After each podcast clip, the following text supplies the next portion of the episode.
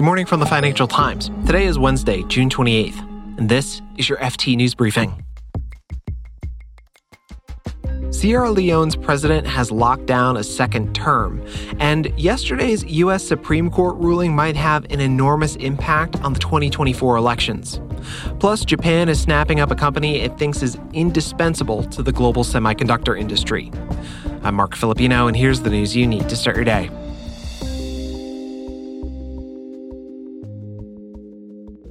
Sierra Leone's president just won himself another five years in office. The country's electoral commission announced yesterday that Julius Maada Bio received 56% of the vote. This was a rematch of the 2018 election, with Bio running against former central bank governor Samura Kamara again. The opposition is rejecting the results, though. Kamara said they weren't credible, and international election observers from the EU said there was, quote, a lack of transparency at critical stages.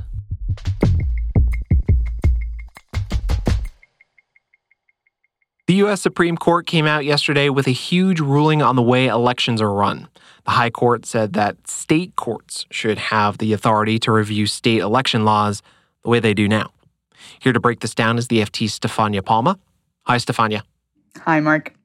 All right. In non legalese language, what exactly is this case about? So the case stems from uh, North Carolina lawmakers uh, trying to a, appeal a decision that was taken by lower courts in the state uh, that had essentially ruled that electoral maps that had been uh, drawn up by North Carolina lawmakers were unconstitutional because they were drawn in a way that would have likely favored uh, Republican candidates in the state. Gerrymandering, that's what that's called, right? C- correct. Uh, so, why did the court rule against the GOP plan in this case? The North Carolina uh, lawmakers were trying to argue, um, in line with a legal theory called the independent state legislature theory, which essentially says that lawmakers should be free to regulate uh, elections with little oversight from state courts.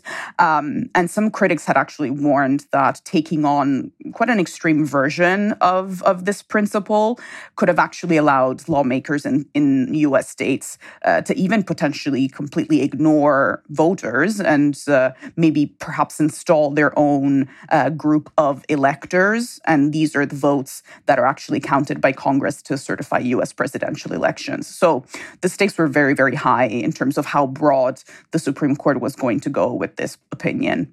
But what does this say about the makeup of the Supreme Court itself? I mean, the lawsuit was brought by Republicans to a predominantly conservative court. I mean, what do you take away from that?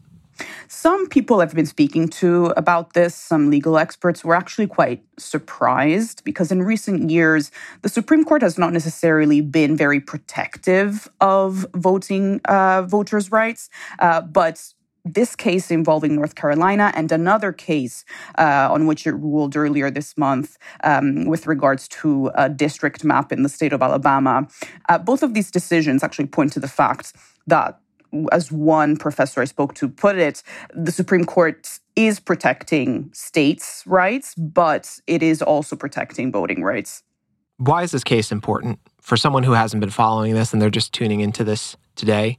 I think this case is fundamental, obviously, in the lead up to a presidential election at a time when the, the US is increasingly polarized from a political standpoint. But I think the debate around uh, a case like the one involving North Carolina and Alabama as well really does touch upon basically some of the most hot button issues in the US which includes uh, issues like race, uh, access to voting. And this is something that, you know, it, it's not a new theme in the US. There's been a long history of debate around whether certain states have been drawing up uh, maps that don't respect voting rights on an equal scale. Um, and the, the, the most powerful court in the US making such a statement uh, really speaks volumes in terms of how the tone of the debate around voting rights is being set both politically and legally.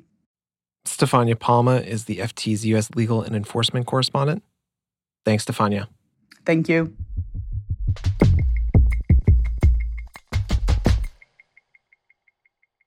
Semiconductors have become one of the hottest products on the planet, and the US and China are trying to one up each other in semiconductor production. Japan finds itself stuck in the middle of this chip war, but it sees an opportunity. A Japanese state backed fund this week agreed to buy one of Japan's leading semiconductor equipment makers for $6.4 billion. The company is called JSR.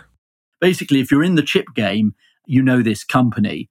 That's the FT's Asia editor, Leo Lewis. He's based in Tokyo.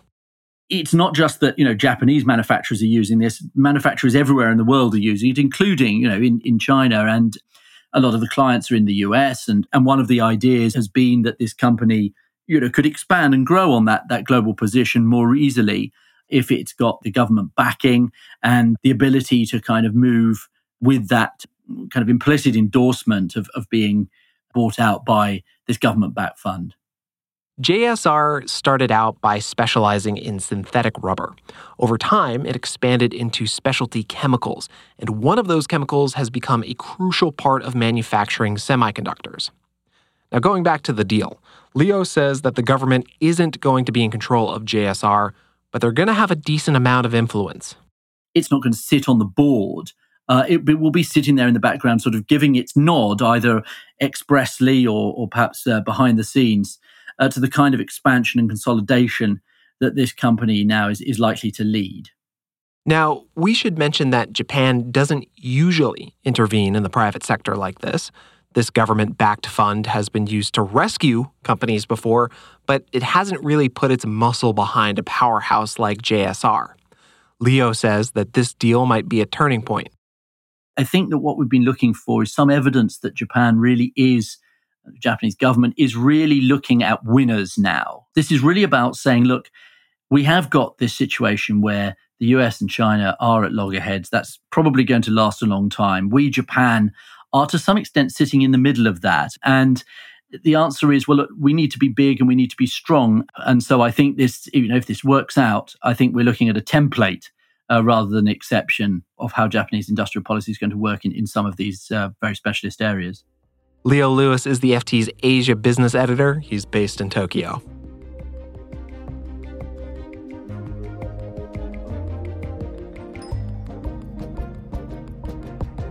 You can read more on all of these stories at FT.com. This has been your daily FT News Briefing. Make sure you check back tomorrow for the latest business news.